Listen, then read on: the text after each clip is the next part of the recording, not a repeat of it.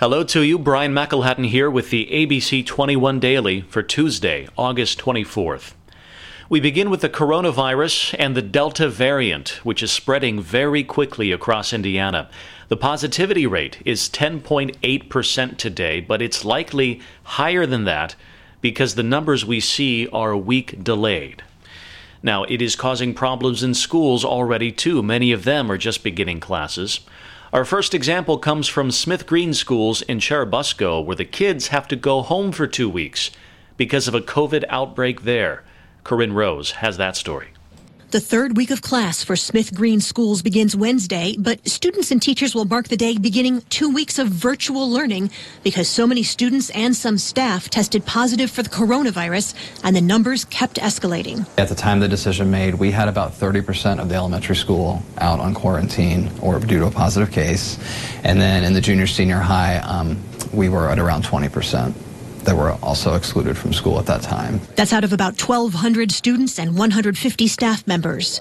Superintendent Daniel Hiles says it's frustrating to have planned an academic year only to need to pivot those plans so early in the term. We had a vision of what we thought fall was going to look like. Um, we obviously got some good news earlier this summer that the CDC was recommending that masks become much more optional, um, that things had kind of turned the corner, and so many of us had built our school plans following that, that guidance and, and that feeling. Um, unfortunately, as we all know, that was before Delta showed up. He says he made the decision Monday night to move to two weeks of virtual learning so that kids could continue to learn without risking more people's health while giving parents the day Tuesday to figure out how to accommodate the change. Just as a way to try to slow this down and to get ahead of it and be proactive so that we can at least have some consistency for student learning. Freshman Javier Meza says most kids he sees in the hallways and classes aren't wearing masks. He says he knows himself well enough to understand that he learns better in person rather than at home. All my friends said that like, oh, some of them like it. They like like being at home and doing all their work from home. But others said that they like learn more in school and instead of like doing it all on home in a, on a computer, they prefer to do it in school. Like you. Mm-hmm, yeah. Superintendent Heil says extracurricular activities are still on because he wants to disrupt as little of students' lives as possible. He says right now there are no plans to change the district's mask optional policy, but says spacing in classrooms and other issues will be addressed during the next two weeks of virtual learning. Corinne Rose, ABC 21. Our second story today on COVID in the classroom actually takes place on the football field, where a high school has had to change its plans, turn on a dime, because of COVID 19. Jeff Newmeyer picks it up from there. The practice down here for Bluffton's uh, high school team kind of wrapping up right now. Of course, most of us know from time to time young kids like to Play some football in the backyard, maybe scratching out plays in the dirt. Well, the Bluffton school officials, they kind of had to do something like that to get an opponent on the schedule for Friday after COVID uh, blindsided them earlier this week. Bluffton was set to host Manchester on its artificial turf field this week, but yesterday before noon, Manchester's AD phoned Bluffton AD Steve Thompson letting him know because of circumstances surrounding COVID illness, Manchester couldn't take part in Friday's game. The tight schedule for high school football in Indiana, you essentially have no off weeks right through the state tourney. Well, you can't postpone games till later in the season. The only option for Bluffton, scramble to find another team in the same boat who had an opponent cancel on them because of COVID. The school principal here got word Hamilton Heights near Indianapolis had an opening, and within 24 hours, that school agreed to travel up and take on the Bluffton Tigers. Do not we did not want to lose a home game specifically with the with the um, shortfall of budgets that's happened in the last school year. So we wanted a home game. We have a lot of extra activities going on. We did not want to lose that, and luckily uh, Hamilton Heights would forego their home game and come to us. You know, I think collectively everybody kind of hoped that, you know, COVID cancellations and stuff was no longer a thing, but it's one of those things where you know we can't control what's out there we can only control our response so that's our focus is we're going to focus on what we can control and that's getting ready to play hamilton heights on friday now, Manchester officials were hesitant to provide details on the record, but we do know the decision not to play is related to COVID illness in some way. That squad will lose at least one game that won't be able to be made up. Bluffton's coach telling me this is not an ideal situation. Three days to prepare for a team that he knows really nothing about, but Hamilton Heights, you'd have to say, is also at a similar disadvantage. They don't know anything about Bluffton.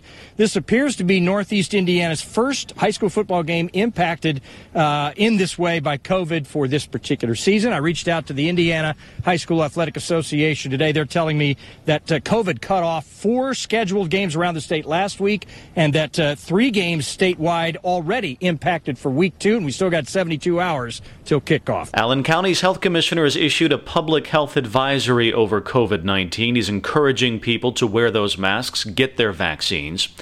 But he's not mandating anything, even though he says he's worried about hospitals filling up to capacity or past capacity. So, why isn't he mandating anything? Carly Van Cleve asked him that very question. Brian, he says it's because he wants to give the people of Allen County the opportunity to make the right decisions for themselves. He wants everyone to wear a mask indoors, and he wants school boards to issue mask mandates. And he may issue a mandate himself if things get much worse. We've been seeing an, an, increasing rise in cases. Allen County Health Commissioner Dr. Matthew Sutter once again considering COVID 19 restrictions an average daily case count uh, as of today over 200. Enough for him to issue this public health advisory. We're also seeing significant increase in hospitalizations. So Dr. Sutter in his new advisory urges you to get vaccinated, wear a mask indoors, and he strongly recommends school boards require masks. I'm just very concerned. I would like to keep the schools open. I worry about the transmission in the classrooms. With that level of concern, though, I asked why he's holding back on the next step, a health department mask mandate. There's always this this tension between individual rights and community good. Um, both of those are important. They, if we go too far in one direction, you know, it causes problems. When we're in the middle of a pandemic, though, and especially if we're at a place where we may be overwhelming our healthcare systems, to me, that needle moves over towards community good over personal rights. So this could be sort of a final warning. Mask up, get hospitalizations down, or else. If that doesn't work and we continue to see rising cases, then it may be a case where we need to write a public health order locally. How long will he wait? He says at the current pace, if nothing changes, hospitals will start to get overwhelmed.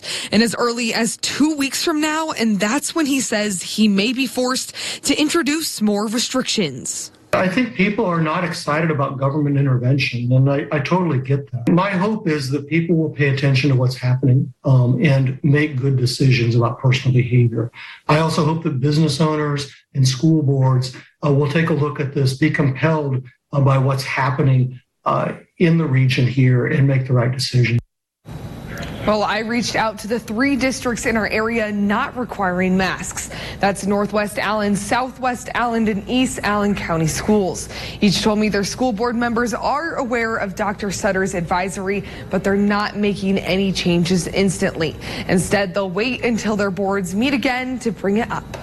Carly, thank you. And before we leave you, we should tell you we had a heat advisory all across 21 countries today. And our chief meteorologist, Matt Leach, is expecting the same situation to take shape on Wednesday. He's expecting a heat advisory to begin sometime late morning, lasting for much of the rest of the day.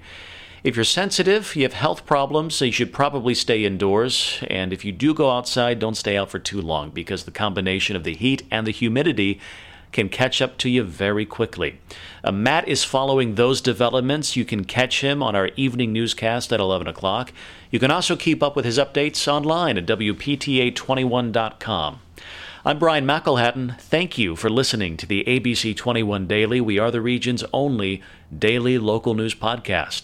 We're back again tomorrow with more news. We'll see you then.